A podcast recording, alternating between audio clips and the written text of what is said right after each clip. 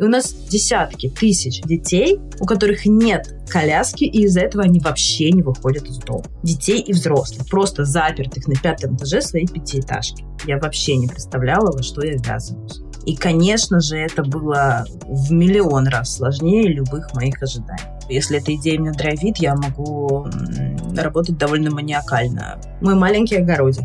И на этом маленьком огородике я каждый день поливаю свои растения и слежу за тем, чтобы их не сожрал колорадский жук. Что происходит в огороде у соседа, мне абсолютно не интересно. Бывает ли чувство удовлетворения своей работой? Да, оно бывает.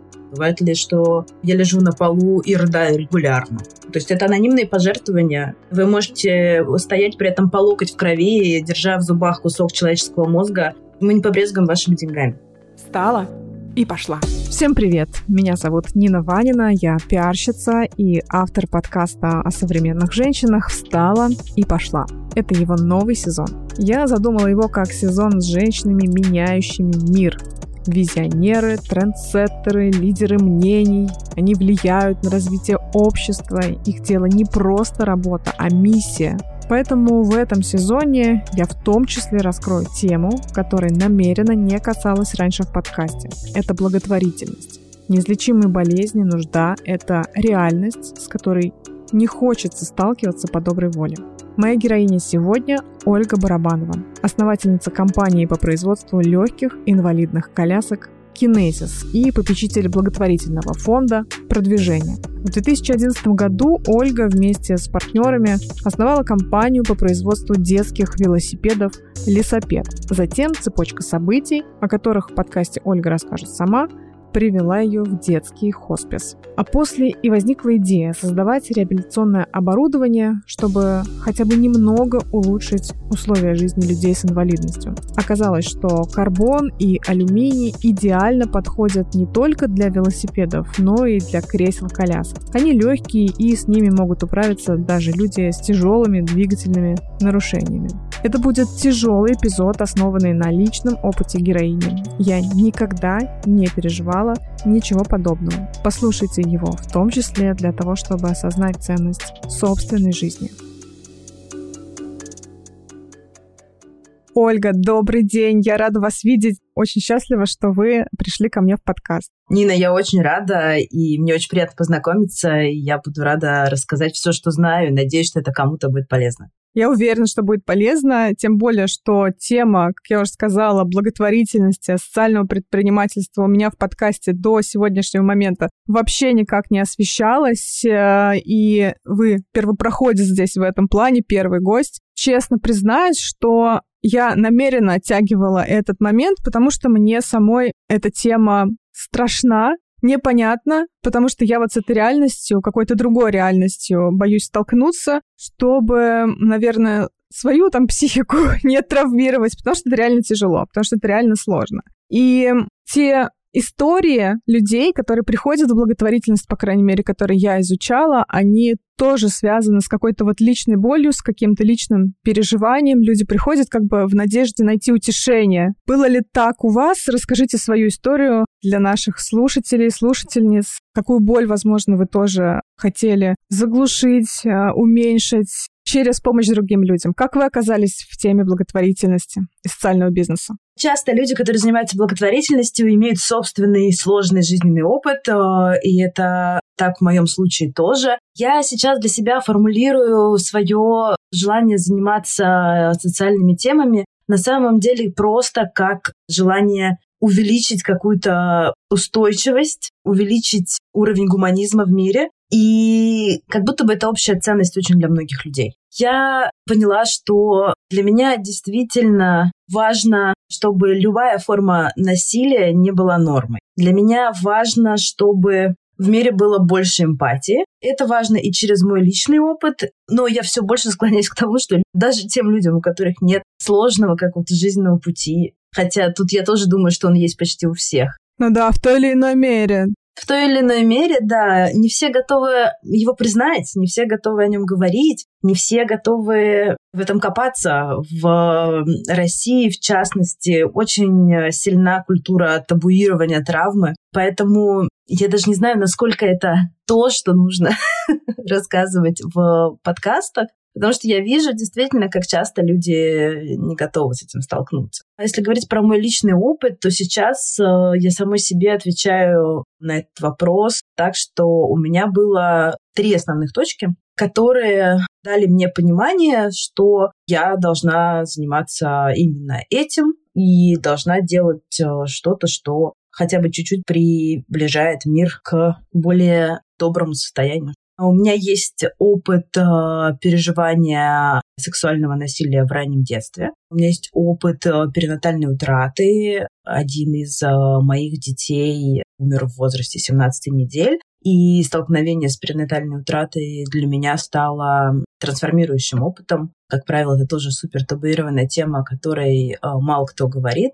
Для меня это во многом стало сложным опытом, потому что система родовспоможения в России устроена очень насильственно. Мне удалось и всегда удавалось этого осознанно избежать, потому что ни один из моих детей не появлялся на свет в больницах. Но как будто бы так не должно быть. То есть это мой осознанный взрослый выбор, но он идет во многом от того, что те условия, которые есть сейчас, а, абсолютно не соответствуют моим ценностям. И у меня был третий опыт э, тяжелой утраты моего тоже близкого человека, дедушки моих детей, который был для меня супер значимым взрослым, который был для меня другом и который был очень клевым дедушкой моим детям его внезапная смерть во многом из-за отсутствия качественной медицинской помощи в российской глубинке тоже стало для меня таким опытом, который показал, что пока я могу что-то делать, надо хотя бы немножко попытаться помогать. Опыт этих утрат, опыт э, сексуального насилия в раннем возрасте, все это дает такое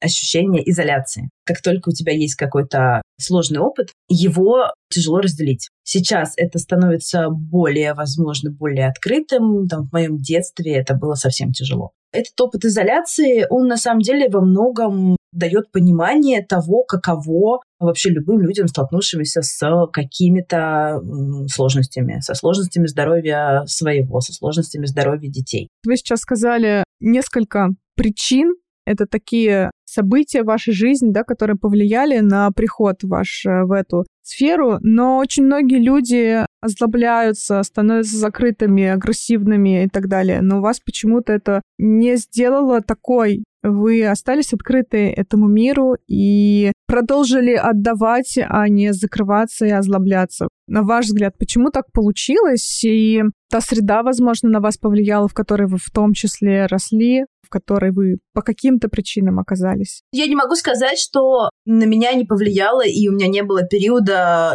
какой-то озлобленности. Это не так. Стадии переживания горя, они довольно тяжелые, довольно разные. И э, если говорить о моей юности, у меня были очень тяжелые эпизоды. И эти эпизоды были как и суицидальными настроениями, и суицидальными попытками. И в более взрослом возрасте это тоже были довольно агрессивные элементы поведения. То есть людям, которым э, не повезло оказаться со мной рядом, было довольно тяжело. Там, моим первым партнером было безумно тяжело, потому что это был абсолютный неконтролируемый поток, который было непонятно, с чего начать распутывать этот клубок. Поэтому сказать, что я не знаю, что такое быть агрессором самому, нет, это не так. Я была во многих э, своих отношениях и с друзьями, и с партнерами, и со своими родителями. Я была таким как раз инициатором насилия. Не физического, но эмоционального точно. И находиться рядом со мной было большой проблемой. Мне очень повезло с теми людьми, которые оказывались рядом со мной. И это чистое везение. И мне повезло с тем, что у меня в довольно раннем возрасте появился доступ к качественной э, психотерапии и психиатрии.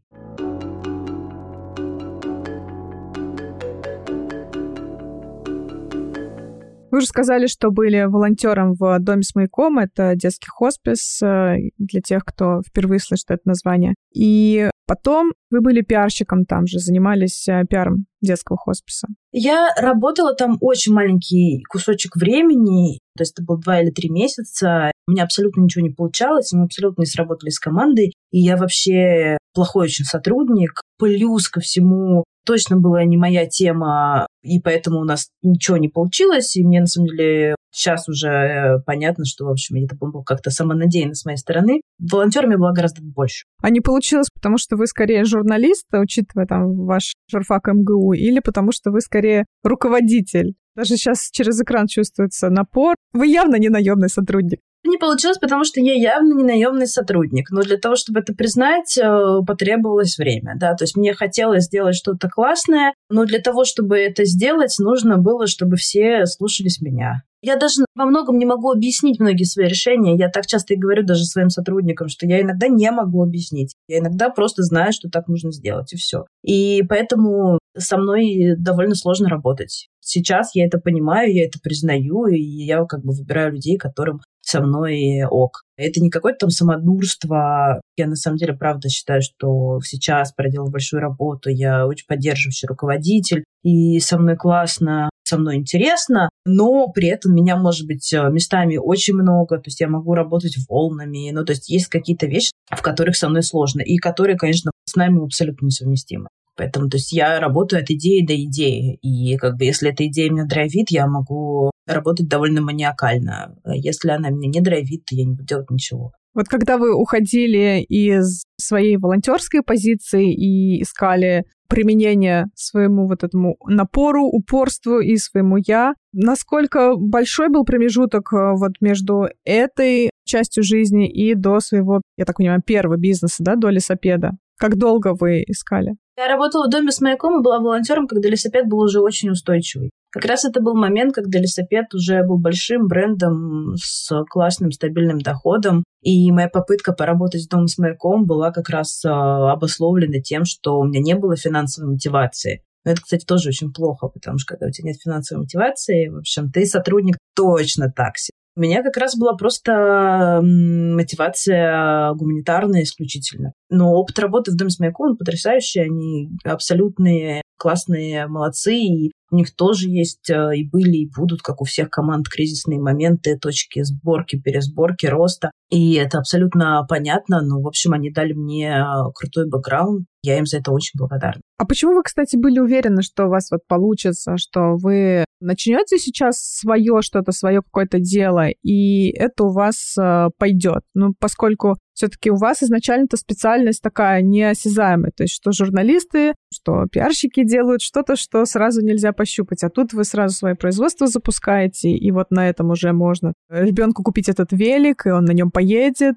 Почему вы поняли, что это ваше? Я никогда не понимала, что это мое или не мое. Я просто пробовала и делала. Ну и так на самом деле устроено большинство людей с бизнес-мышлением. Они просто пробуют, идет замечательно, не идет, быстро что-то меняют и делают что-то другое. Во-вторых, э, нельзя говорить э, про меня как про единственного человека. Да? То есть у меня были партнеры и есть и в лесопедии, и в кинезисе. И это замечательная, сильная техническая команда тех людей, которые просто не готовы э, экстравертивно рассказывать про себя, про бизнес, выворачивать наизнанку все, что можно, и поэтому я делаю это за них. Это просто такое стечение обстоятельств, когда у меня есть э, прекрасный партнер с техническим образованием, с техническим пониманием того, как все должно быть устроено, который делает всю техническую часть работы. То есть у вас сейчас, по сути, два параллельных бизнеса, и велики, и коляски, о которых сейчас тоже поговорим. Ну, я, честно, не хочу считать коляски бизнесом, потому что это все-таки больше благотворительная история. Ну да, параллельно два проекта. Как минимум два производства параллельно. Два производства и благотворительный фонд. Когда впервые вот это чувство произошло, что получилось, что вот первая коляска с а, конвейера, или если у вас ручная сборка, то не конвейер, или там первый ребенок, который поехал на велике, был ли какой-то вот момент, когда вы сказали, получилось, мы сделали? Мне кажется, это, знаете, как во всем остальном, как во всем в жизни, как в родительстве. Там нет такой точки устойчивости глобальной. То есть найти ее навсегда у меня никогда не получалось. Это всегда какая-то точка, за которой следует снова потеря баланса. Поэтому это процесс, это все еще не какой-то результат. Да, получилось, мне кажется, это можно сказать на смертном одре. Что-то получается, что-то не получается. Бывает ли чувство удовлетворения своей работой? Да, оно бывает. Бывает ли чувство, что ты совсем не знаешь, что делать, что это все самодурство, самонадеянность, э, что ты не знаешь, как выбраться из этой ситуации. Бывает ли, что опускаются руки? Да, бывает. Бывает ли, что я лежу на полу и рыдаю регулярно? Сказать, что это работа, в которой есть только счастье, только реализация, и все это благодаря медитации, молитве, чему-то еще, и все это вот энергия из космоса ко мне пришедшая, нет, это не так. Это было бы странно, если бы это было так. Часто это хотят услышать люди. Часто никто не хочет услышать, что у меня работает только пахать, ну, как бы мало спать, много работать, рано вставать. У меня регулярно опускаются руки. У меня регулярно бывают жесточайшие моменты кризиса. Ну, например, в этом году было Рождество, мы были в гостях у наших друзей. У меня в работе случился сложный момент, который вынес меня просто на сутки. То есть вот я ушла с этой вечеринки, час ходила, разговаривала по телефону с ближайшей подругой, и следующие сутки рыдала. И еще неделю приходила в себя. Такие ситуации, они происходят регулярно. Но у нас действительно такая работа, и так как это еще и благотворительный фонд, и это столкновение со всеми историями, которые ты вроде как учишься меньше на них реагировать, но такое себе. Плакать по работе, это действительно происходит фактически каждый день. Мы два дня назад вручали коляску ребенку. Это была радостная встреча, радостное вручение, прекрасная семья, ребенок, который очень ждал свою коляску. С нами была Маша Зайцева, прекрасная певица, которая очень помогает нашему фонду. Все это было в красивом Андерсоне. Это был прям такой хороший, замечательный опыт. Все плакали. Плакали на этот раз от счастья? А вы знаете, ну, это всего плакали. Слезы — это же такая конструкция, которая, по крайней мере, у меня не всегда про счастье, не всегда про боль. Бывает и про какое-то все-таки признание какой-то неидеальности мира, сложности в нем существования. Я не могу сказать, что это все легко и радостно и несет только какую-то там любовь, свет. Когда вы начинали бизнес с колясками, э, вы же, наверное, представляли, насколько это будет сложно и что вы столкнетесь с этой системой, с государственной в том числе системой, системой страхования, в которой, ну, я так понимаю, что вы еще пока не включены, что ваши коляски нельзя там по льготе какой-то получить. Нет, наши коляски можно получить по льготе, наши коляски можно получить по электронному сертификату, но мой ответ нет. Так же, как когда ты беременеешь, ты не представляешь, что тебя ждет. Ты можешь про это прочитать в книжках, ты не знаешь, что это будет. Э, поэтому вот эта история про то, что кто-то может что-то знать, это такая нарциссическая, кажется, история про наивность жизни и что ко всему в ней можно подготовиться. Нет, конечно же, я вообще не представляла, во что я ввязываюсь. И, конечно же, это было в миллион раз сложнее любых моих ожиданий.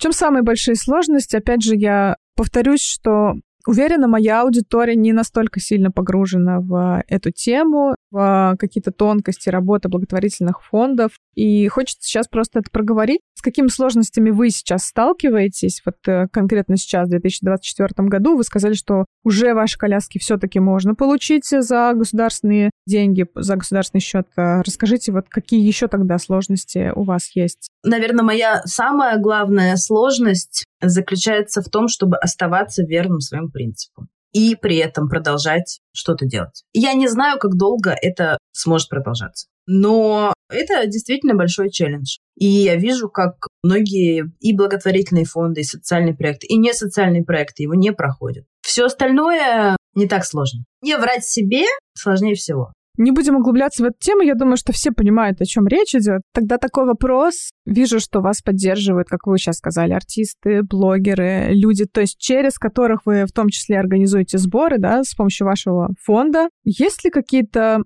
отборы, которые проходят эти люди? Есть ли те люди, которых вы никогда не возьмете в сотрудничество? Расскажите об этом. Мы сами ходим только тем, кому мы верим, кто нам нравится кто вызывает у нас симпатию. Если наши подопечные просят нас э, с кем-то познакомить, или у них есть какие-то кумиры, и они пишут об этом в наших письмах, мы стараемся познакомить их с любыми ребятами. Но в наших попечителях только люди с близкими нам ценностями. наши действительно хорошие друзья. То есть к нам приходили люди, про которых мы, кстати, ничего особо не знали. Что они просто приходили и говорили, мы готовы помогать, мы будем попечителями, но дальше демонстрировали довольно демоническое поведение. И с тех пор с нами работают только те, кого мы любим. Попечители вы имеете в виду, которые постоянно финансируют фонд, правильно я понимаю? Попечитель может быть разный человек. Например, сейчас у нас есть вот Вань Бакаидов, он не финансирует наш фонд, но он помогает находить фандрайзинговые каналы. Попечителем может быть человек, который э, регулярно сам фандрайзит. Попечителем может быть человек, который приносит э, деньги.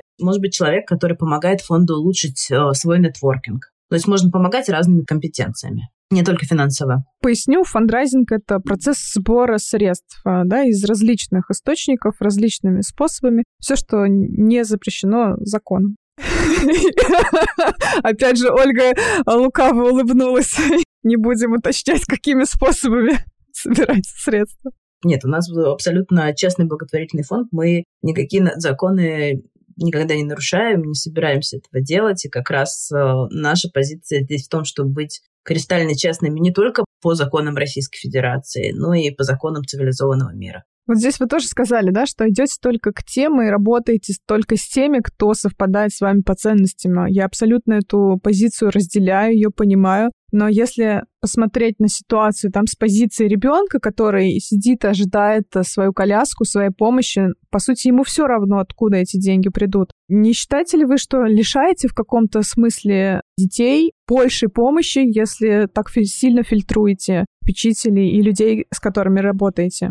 Нет, мы их не фильтруем. Как бы любой человек может прийти и сделать донейшн. Абсолютно любой. Здесь все равно. То есть это анонимные пожертвования. Вы можете стоять при этом по локоть в крови, держа в зубах кусок человеческого мозга. Мы не побрезгуем вашими деньгами. Здесь э, вопрос, а можете ли вы диктовать какие-то условия. Если мы говорим о современном грантовом финансировании, то, к сожалению, это жесткие юридические и не только юридические условия для благотворительных фондов. И здесь всегда нужно делать выбор между тем, подставишь ли ты себя, свою команду, своих собственных детей или нет. Я сейчас даже не про гранты, а про вот эту историю, которая сейчас э, с отмывом репутации в публичном поле происходит у тех же блогеров, там артистов, которые ввязываются в непонятные репутационные истории. Слышали вы историю про блогера, который кидал в снег ребенка и потом пытался отмыть свою репутацию вот благотворительно? Что в вашем э, сообществе говорят на этот счет? Говорят ли вообще, или вы не замечаете такие истории? Я не принадлежу к сообществу.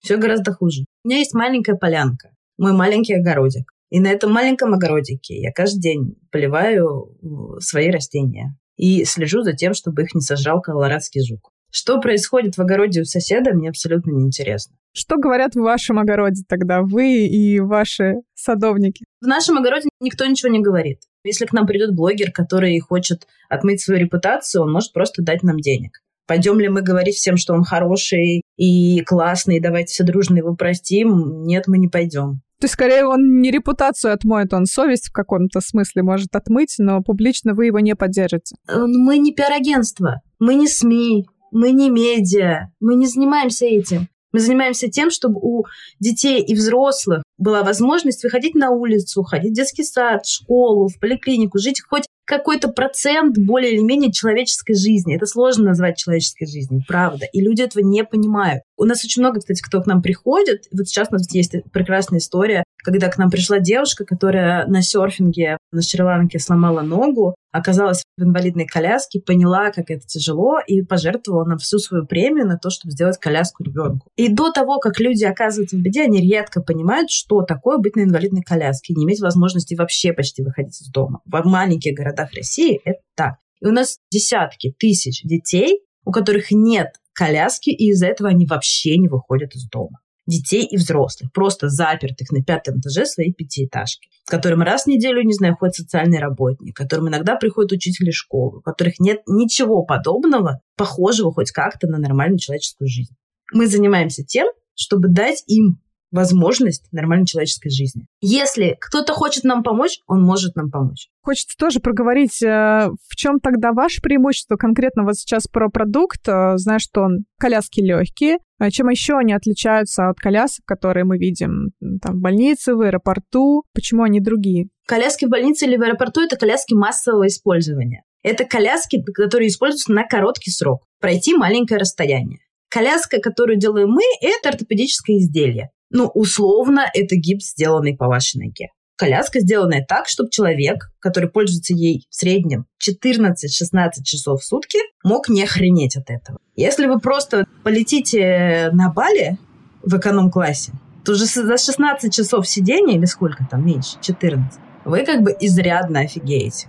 И вот этот человек как бы вот так живет каждый свой день. Когда был карантин, все сидели дома. Сидели очень мало по мировым меркам. Там два месяца такого строгого карантина было. Тем не менее, все успели подвскрыться и почувствовать какое-то психологическое давление, когда ты не видишь э, даже отсутствующего солнышка, даже серого, пускай неба, даже грязного, пускай снега, и не двигаешься нормально, тебе становится фигово у тебя начинается депрессия. А наши подопечные, в общем, они живут вот так всегда, как будто ты заперт в самолете каждый божий день. Коляска, которая выдается, как правило, социальными службами, это коляска, которая весит 15-20 килограмм, которая не подбирается по ширине бедер. Уж тем более никто не ставит на нее ортопедию, которая была отлита по искривлениям твоего позвоночника. В любом случае, когда ты оказался в коляске, и у тебя нет ортопедической спинки, это прям тоже все очень тяжело.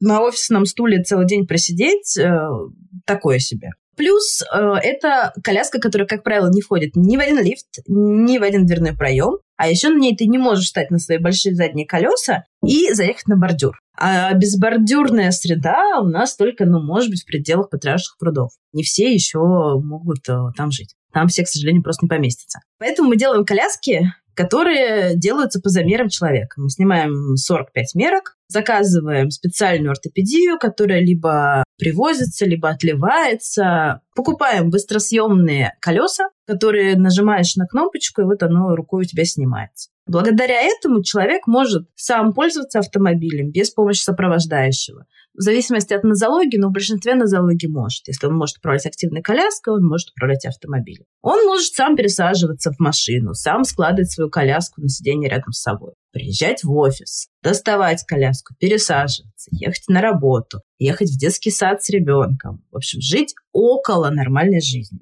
Не в московскую вьюгу, естественно, но в какие-то хотя бы кусочки. В каких городах сейчас уже дети, я же понимаю так правильно, что только дети используют ваши коляски, не взрослые?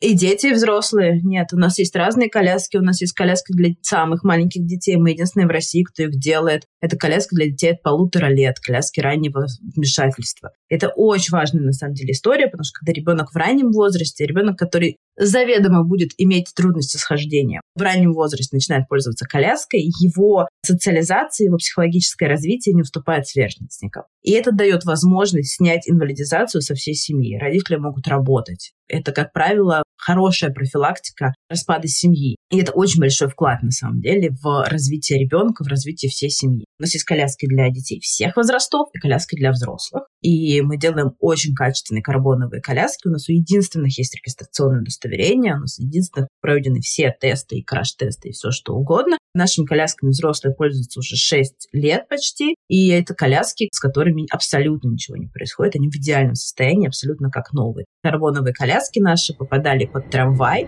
Наша карбоновая коляска падала из багажного отсека самолета, то есть с высоты около трех метров.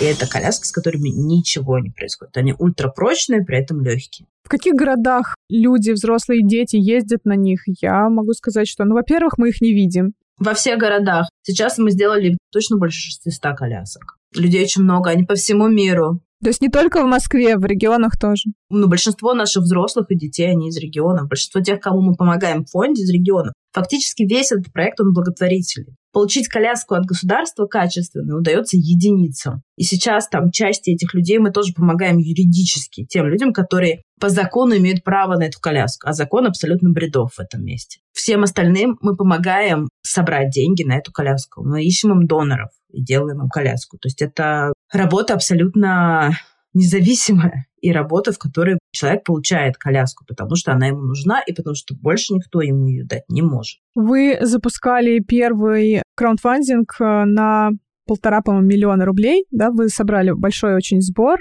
на планете, и эти средства, они помогли вам стартануть производство или как-то в другом русле вы их использовали? У нас было несколько краудфандингов. Первый краудфандинг наш был как раз вызван тем, что мы сами того не ожидали и столкнулись с тем, что к нам стали приходить толпы людей, с абсолютно адскими историями. Ну, просто с э, абсолютно жесточайшими историями у которых нет коляски, которым она очень нужна, и которые вымотаны, у которых нет никаких доноров, нет никаких богатых друзей, которые живут где-нибудь там в пригороде Казани или в деревне, у которых дети ползают по школе в наколенниках и налокотниках, потому что это их единственный способ передвижения. Или там взрослая женщина, которой пьяный муж выбросил из окна, и которой нужно дальше как-то жить, содержать своих детей, которая не сможет выходить никуда на той коляске, которую выдало государство. К нам стали приходить десятки таких историй, и вот мы ошалев от этого, выбрали первые три, открыли краудфандинг и собрали на эти три коляски деньги. Мы просто тогда не понимали, как это делать. Мы ходили во всякие благотворительные фонды, пытались с ними партнериться, пытались что-то договариваться, искали гранты, искали поддержку, пытались договариваться с государством по-всякому. Там приезжали всякие министры на заводы, и вот это все, фотографировались, первые каналы и прочее, прочее, Сколково, все так нас поддерживали, что вообще не поддержали ни рублем и ни единым действием. Но очень красиво получались на всех фотографиях, замечательно. И мы просто тогда не понимали это. Потом у нас был краудфандинг на регистрационное удостоверение. Мы собрали там как раз, по полтора миллиона рублей. В общей сложности получение регистрационного удостоверения обошлось нам в четыре с половиной миллиона рублей как минимум. И это мы там еще не считаем все косты наших сотрудников, все фото и прочее, прочее. И это заняло три года. Вы, получается, сейчас медицинское изделие? И зачем это нужно? Да, мы получили регистрационное удостоверение медицинского изделия, потому что без него фонд социального страхования, ныне фонд России, не может закупать наши коляски. Ну, сейчас, по крайней мере, кому-то мы можем выдавать коляски по электронному сертификату. Кому удается получить хороший электронный сертификат, это целое искусство. Электронный сертификат инвалидам выдается на основании, опять же, заключения медицинского. Да, людям с инвалидностью выдается электронный сертификат на а, приобретение коляски. И вот с кем-то мы можем сейчас так работать. Кому, в общем, хватает а, навыков, терпения, борьбы, связей, чтобы это сделать.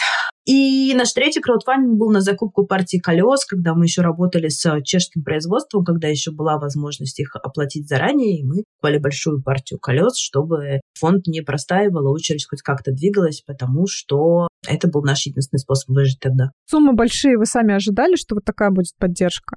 Или для вас это небольшие суммы? Для нас это небольшие суммы ну, поддержка, которая нам реально нужна сейчас, там остро нужна, да, то есть, например, у нас есть задача закупить как раз ортопедию, ортопедию, которая не производится в России, ортопедию, которую нельзя найти у наших дружественных ныне китайских партнеров, потому что это все-таки сложная индивидуальная штука. Это то, что ни фонд, ни завод не может оплачивать самостоятельно. Свифта больше нет. Дипломатических отношений больше нет. Тем не менее, есть дети с искривленным позвоночником, есть дети со спинобифида, у которых просто огромный горб такой на спине. Есть дети со спинально-мышечной атрофией, которые очень маленькие и очень худенькие, им нужно держаться в этой коляске. Есть дети с э, ДЦП и сильной спастикой, которым тоже нужна специальная ортопедия. И вот сейчас там мы понимаем, что нужно как минимум 6 миллионов рублей частных каких-то пожертвований, которые в идеале будут э, на иностранные счета для того, чтобы это сделать. Иностранные, опять же, чтобы оплачивать э, в других странах закупку. Да, оплатить изготовление этих ортопедических изделий. Потому что только в этом случае коляска будет иметь смысл. В другом случае ребенок сможет проводить в ней, ну, час в день. Дальше ему будет очень больно, ему будет очень тяжело. Он так и останется лежать в своей кровати, мама будет его в хорошую погоду выносить на балкон, послушать птичек. А производство собственное наладить, то есть это слишком трудоемко? Нет, это не трудоемко, 200 миллионов. Когда готовилась э, к нашему разговору, искала различные ваши интервью, подкасты, и мне показалось, что у вас последний там, год такое затишье произошло. Вот насколько сейчас деятельность фонда, деятельность э, ваших компаний, конкретно от вашей активности, в том числе публичной, зависит? Э, как много вы сейчас должны говорить публично, чтобы привлекать средства в фонд? Либо уже ваша роль здесь не так велика? Нет, моя роль все еще, к сожалению, довольно велика. Фонд вырос за год, а, но сделано это было невероятными усилиями. Я формулирую это как для того, чтобы оставаться на месте, пришлось бежать в два раза быстрее. И моя какая-то неактивность а, вызвана только тем, что как будто бы сейчас другой интерес. И как будто бы к благотворительности особенно который работает больше с детьми, чем со взрослыми, интереса мало. Как формулируют это всякие издания, выставки и прочие места, они формулируют это как фаундер вне повестки. И это действительно так. И когда ты фаундер вне повестки, у тебя остается мало площадок, на которых ты можешь говорить. Тут опять же тоже противоречие, что а, вы, придерживаясь своим ценностям, в какой-то мере ограничиваете ваш фонд а, средствами. Нет внутреннего вот этого конфликта? Нет, внутреннего конфликта нет. Есть базовые ценности, есть все, что над ними. Внутреннего конфликта нет. Абсолютно точно. Потому что как бы есть э, место, в котором ты должен быть честен в первую очередь перед собой. И если я предам себя, я не сделаю никому лучше. Фонд загнется тогда вообще. Как сейчас вот выглядит э, система сбора средств? Кто основные спонсоры, плательщики? Кто поддерживает вас? Это массовый фандрайзинг. Это обычные люди. Люди, которым отзывается идея помочь всем быть чуть-чуть более свободными. Это маленькие платежи по 100 по 500 рублей. Мне кажется, среднее пожертвование у нас в районе 500 рублей сейчас. У вас также, да, подписку можно оформить? Можно оформить подписку, каждый месяц э, переводить небольшую сумму. Большинство наших э, доноров — это самые-самые обычные люди.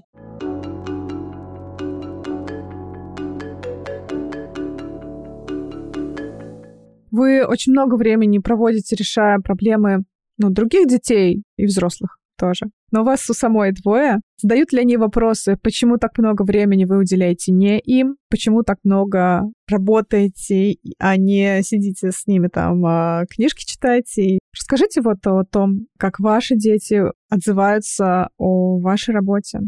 А мои дети уже не задают эти вопросы, потому что они уже довольно взрослые чуваки. Маше 15, Сене 12. Они, в общем, в какой-то момент отгоревали и смирились. Но на самом деле у них никогда не было мамы-домохозяйки. Поэтому они особо и не знали, что так может быть. Историю про маму-домохозяйку пыталась как-то немножко лоббировать одна из наших бабушек, но не могу сказать, что не очень хорошо это получилось. Конечно, у них были моменты, когда они меня спрашивали, а почему так. Я всегда им честно говорю, что ну, вам досталась вот такая мама вам досталась мама, которая занимается вот этим. С вами я много путешествую, с вами я много читаю, с вами я всегда готова обсудить любую тему, я готова во всем вас поддержать, но я буду много работать. Во-первых, потому что я знаю, что я работаю и для них в том числе.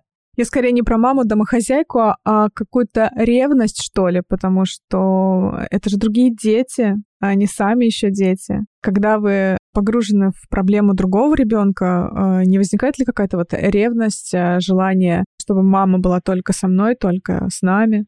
Нет, я думаю, что у них нет таких мыслей. В особенности моей работы, детей и еще чего-то. Они знают, что как бы я работаю. Точно так же я могла быть хирургом, учителем. Поверьте, они тоже очень много работают абсолютно неважно. Более того, у меня гибкий график, и я часто могу делать то, чего не могут делать другие родители. Мои дети очень много путешествовали и очень много путешествуют. Они были в лучших музеях мира, у них прекрасные образовательные возможности, которые мало кто э, может э, дать э, своим детям. И во многом они даются мне благодаря моему социальному капиталу, благодаря тому, что вокруг меня безумное количество поддерживающих меня людей. И я бы никогда не встретила этих людей, занимаясь чем угодно другим. То есть то, какие у меня друзья, это просто самое большое мое счастье. Просто это моя безумная опора. Все, что делается, это делается вместе с ними, благодаря им. Вообще ни в коем случае не означает, что я делаю что-то одна, я бы никогда это не смогла. У меня есть потрясающая поддержка. Я знаю, что в любой ситуации я могу к ним пойти и попросить помощи. И попросить помощи в 151 раз. Мне может быть супер неудобно. Я могу месяцами ходить и формулировать это. Как же я опять пойду у кого-то что-то просить? Вот у меня есть э, подруга Саша Краус. Мы сейчас виделись с ней буквально пару дней назад. И, в общем, каждая наша с ней встреча про безусловную любовь и принятие. И это человек, который просто с полуслова меня понимает. И как-то раз она мне сказала, когда у меня был кризисный момент, я говорила, что я не могу больше просить деньги, я не могу больше ходить к донорам, у меня просто вот больше просто нет на это сил. И она мне сказала, что ты же понимаешь, что это эгоизм, что ты думаешь здесь о себе, а ты вообще просишь деньги не для себя. Ты просишь деньги вот для этих чуваков. Ну, ты же не собираешься идти и что делать там? Покупать себе сумку. Что люди покупают? Она мне говорит, у тебя нет никакой недвижимости, у тебя кредитная старая машина, и как бы ты можешь пойти и честно попросить э, людей о помощи, потому что ты просишь помощи даже не себе. И это меня очень-очень поддерживает. Я часто думаю про то, как много я сама получаю от этого, как много я получаю от о, возможности помогать. И когда я хожу там, к тем же своим донорам с просьбой, я понимаю, что я могу им тоже дать эту возможность. Возможность опереться на то, что ты можешь сделать что-то осязаемое, что-то, что реально хоть на миллиметр, но поднимет общую температуру по больнице. Вы как-то, да, в своем а, каком-то интервью сказали, что вас не привлекает наслаждаться элитарностью, вы делитесь привилегиями. Вот в данном случае привилегии, я так понимаю, что это не про материальное. Это как-то так само все устроилось. Мне тоже долгое время я не могла как-то с этим примириться. То есть мне казалось, ну вот, у меня там есть приятельницы или какие-то знакомые, которые там рассказывают о том, что дорогая сумка — это инвестиция. Я, в общем, хожу, смотрю на эту сумку, думаю, наверное, мне тоже надо, наверное, надо начать откладывать на нее деньги. Вот пусть у меня будет одна сумка, вот там вот на заднем плане вот валяется шопер, который мне подарила моя близкая подруга, и на ней надпись с ее татуировки. И, в общем, вот как бы примерно так я хожу всю свою жизнь. И периодически мне за это бывает ужасно неудобно. То есть я себя супер неловко часто чувствую в каких-то компаниях. Мне довольно сильно повезло, потому что у меня такая довольно универсальная внешность. И как бы вот мне повезло с тем, что я маленькая и относительно худая, могу неплохо выглядеть э, просто умывшись, но это какое-то генетическое достижение. Но периодически, как бы, конечно, у меня было много таких вот э, моментов, когда я думала, ага, вот там надо, наверное, как-то начать разбираться, что такое хорошая одежда, что такое там какие-то дорогие сумки. Наверное, надо что-то с этим делать. Много времени мне ушло на то, чтобы не делать этого признать, что мне это не нравится, мне это неинтересно, и мне, может быть, интересна вот моя вот эта вот странненькая жизнь, мои странненькие друзья, с которыми мы ходим э, посидеть, э, посмотреть на речку, как она течет молча, или там поорать в лес и поплакать друг другу. Для меня это гораздо большая подпитка. И признать себе это, смириться с этим, с тем, что ты довольно все-таки со странненькими людьми все время тусуешься, и вас не зовут на гламурные вечеринки, тоже потребовало времени. Но оказалось, что это что-то ок. Слышать это от женщины, которая была на обложке Forbes, это более чем разрушающие стереотипы. Слушайте, я была на обложке Forbes, сразу привело меня к какому-то стереотипу. Потому что на этой обложке еще было написано что-то там про самых богатых женщин, но я была там как человек, который делал социалку, я была как человек, который сделал фонд. На тот момент у меня как не было никакой недвижимости. И как была одна старая кредитная все еще машина, куча долгов, реально куча долговых обязательств, кредиты, шмотки, которые я ношу последние 15-20 лет, одежда из секонд-хендов и гречка как любимая еда, это как бы все, оно так и осталось. И вот это как бы история про то, что после обложки Forbes ко мне стали приходить люди и говорить, ты ищешь фандрайзишь деньги в фонд, а ты же и так супер богата, она очень, на самом деле, шокирующая для меня и не имеющая никакой вообще связи с реальностью часто под какими-то постами в социальных сетях или в комментариях под э, публикациями э, СМИ на сайтах э, я читаю какие-то вещи, когда идет сбор или публикации про руководителей благотворительных фондов, что вот, они все своровали, все украли. Это же, наверное, я не знаю, от зависти, от какой-то боли, опять же, внутренней. У меня нет зарплаты в благотворительном фонде, у меня есть зарплата только в Кинезисе, и она ну, абсолютно рыночная. Жить на нее как-то роскошно, к сожалению, абсолютно нельзя. Зарплата, которую хватает исключительно на аренду и на еду. И то не каждый месяц. На бензин. Поэтому сказать, что это какие-то большие деньги, к сожалению, нельзя. Абсолютно. И сказать, что это какой-то там успешный бизнес. Успешный бизнес выглядит не так. Но это дело, которое я очень люблю. Знаю вот э, сейчас, с какими вам сложностями пришлось столкнуться, с э, какими выборами пришлось столкнуться. Вы бы все равно выбрали вот такой путь? У нас э, с подругами есть отсылка к раннему творчеству, прости господи, Тимати, и мы друг другу шлем гифку. Неожиданно. В которой написано «Не сходи с ума, не жалей ни о чем».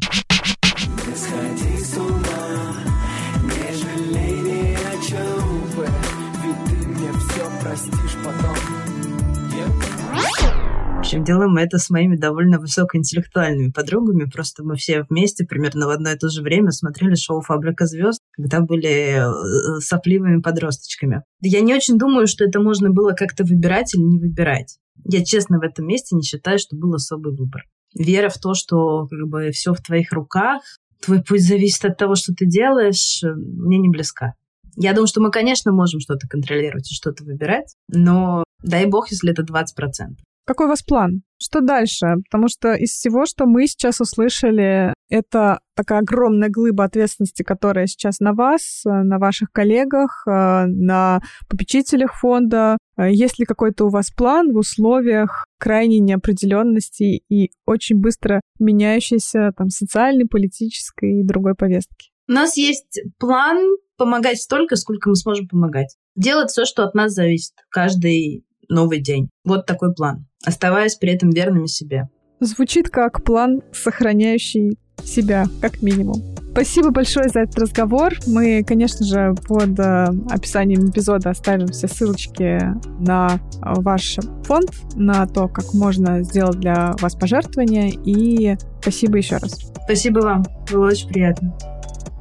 Это был первый эпизод нового сезона подкаста «Встала и пошла». Если он вам понравился, подпишитесь на обновление подкаста, чтобы не пропустить новые выпуски. Теперь меня можно не только послушать, но и почитать. Я веду телеграм-канал, который так и называется «Ванина. Встала и пошла». Там я рассказываю про свою жизнь пиарщиков в попытках сохранить баланс между работой и семьей. Подписывайтесь и до встречи. Пока-пока.